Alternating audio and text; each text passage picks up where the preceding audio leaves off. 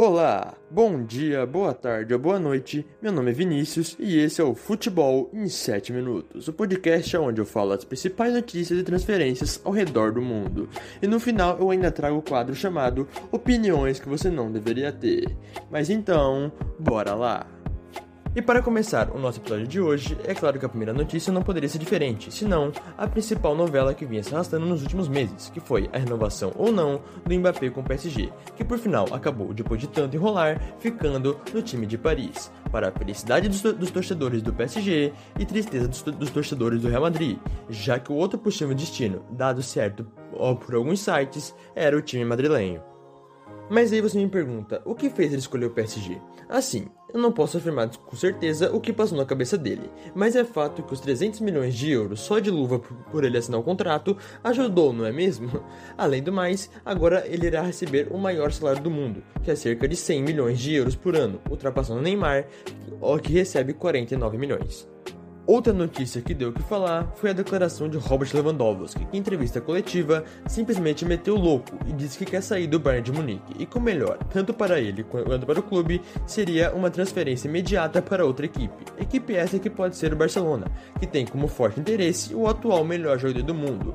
Porém, apesar desse interesse, o presidente da La Liga já disse que a contratação só será possível se houver cortes salariais ou venda de jogadores, devido a uma forte crise econômica vivida pelo clube catalão. Outra notícia que se espalhou por aí foi a ida de Jorge Jesus para o Fenerbahçe, assim deixando alguns torcedores flamenguistas que queriam a volta dele um tanto decepcionados. E apesar dessa ida do Mister para a Turquia ter herdado um alívio momentâneo ao Paulo Souza, ele não acabou resistindo ao cargo e já foi demitido. E para o seu lugar, a diretoria flamenguista é, o trouxe Dorival Júnior, Vale ressaltar também que Dorival Júnior já é o quinto treinador pós Jorge Jesus. E é óbvio que eu não poderia deixar de citar aqui a final da Champions, né? Que aconteceu no, último dia 28 de maio e foi uma final de muito bom futebol entre Liverpool e Real Madrid, aonde o time merengue se saiu vencedor, levando a sua 14ª taça da, da Liga dos Campeões, com um gol de Vinícius Júnior, coroando uma belíssima temporada que ele já vinha fazendo pelo clube e que para mim já deveria ser titular absoluto da nossa seleção. E como destaque do jogo, a, gente tem o Thibaut Courtois, que agarrou tudo que foi possível, não deixando passar nada vindo do Liverpool. Realmente, é, é de bater palmas para a atuação do goleiro do Real. Porém, agora vamos mudar um pouco de assunto e vamos falar de uma coisa que todo mundo gosta, que é o mercado de transferências. Então, começando pelo Manchester City, que anunciou Haaland, um, um, um, dos principais jogadores do mundo, vindo do Borussia Dortmund por um valor de 60 a 75 milhões de euros. Mertens, jogador belga do Napoli, foi oferecido ao Botafogo, que vê com bons olhos o jogador, mas que por enquanto não existe negociações. Aston Villa anunciou compra em definitivo de Felipe Coutinho por cerca de 20 milhões de euros, junto ao Barcelona. Sadio Mané, ídolo do Liverpool, foi anunciado oficialmente pelo Bayern de Munique como seu novo jogador. Rudiger deixará o Chelsea em julho e se juntará de graça ao mais ao Real Madrid. E jogadores como Marcelo, Isco e Bale, que fizeram histórias com a camisa merengue, ficarão livres no mercado também em julho.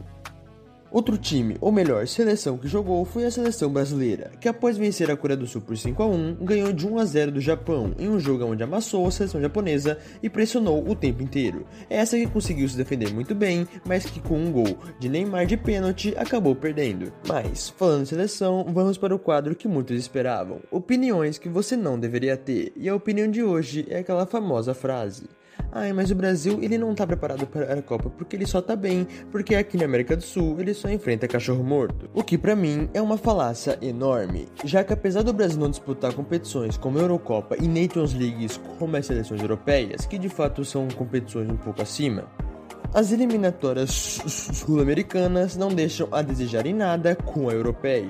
Muito pelo contrário, no meu ver, a sul-americana é até melhor já que nenhuma seleção no mundo vai enfrentar jogos tão difíceis em sequência como Argentina, Uruguai, Colômbia e Chile, como o Brasil teve. Seleções essa aonde o Uruguai eliminou Portugal em 2018, Portugal que à época era o atual campeão da Euro. E a Colômbia só foi, só foi perder a Inglaterra na prorrogação. Isso sem falar que a Argentina ganhou há poucos dias no jogo onde am amassou a Itália por 3 a 0. Itália essa que é atual campeão da Eurocopa. Fora as seleções que disputam a eliminatória europeia, como por exemplo Malta, Liechtenstein e Lituânia, que muitas vezes chegam a ser semi-profissionais e que mesmo assim seleções grandes acabam sendo eliminadas por elas, como por exemplo a Itália, que foi eliminado pela Macedônia do Norte. E assim não vai disputar a Copa. Mas assim, é óbvio que aqui na América do Sul existem seleções muito fracas, como por exemplo a Bolívia. Mas mesmo a Bolívia, a gente tem uma dificuldade que eles nunca vão enfrentar, que é, que é enfrentar um time da, com a Bolívia numa, numa altitude que é quase injogável. Então, para mim, no meu, no meu ver, falar que o Brasil não está preparado para a Copa, depois de ter feito uma campanha quase que perfeita no pré-Copa, é algo quase que absurdo, uma burrice e uma opinião que você não deveria ter. Mas então tá, pessoal, espero que tenham gostado desse episódio de Futebol em 7 Minutos e bye bye! Todas as informações deste podcast foram tiradas de sites como globesport.com, wall.com/sport gauchas.clips.com e Jornal Terra. O roteiro, a edição de áudio e a arte de capa deste podcast foram desenvolvidas e pensadas por Vinícius Soares Fermento, no caso eu. E este podcast foi pensado, elaborado, construído e produzido nas aulas de mídia digitais, STEAM, na Escola S Blumenau, com a, com a orientação da professora Tairine Gabriela Pereira Lopes.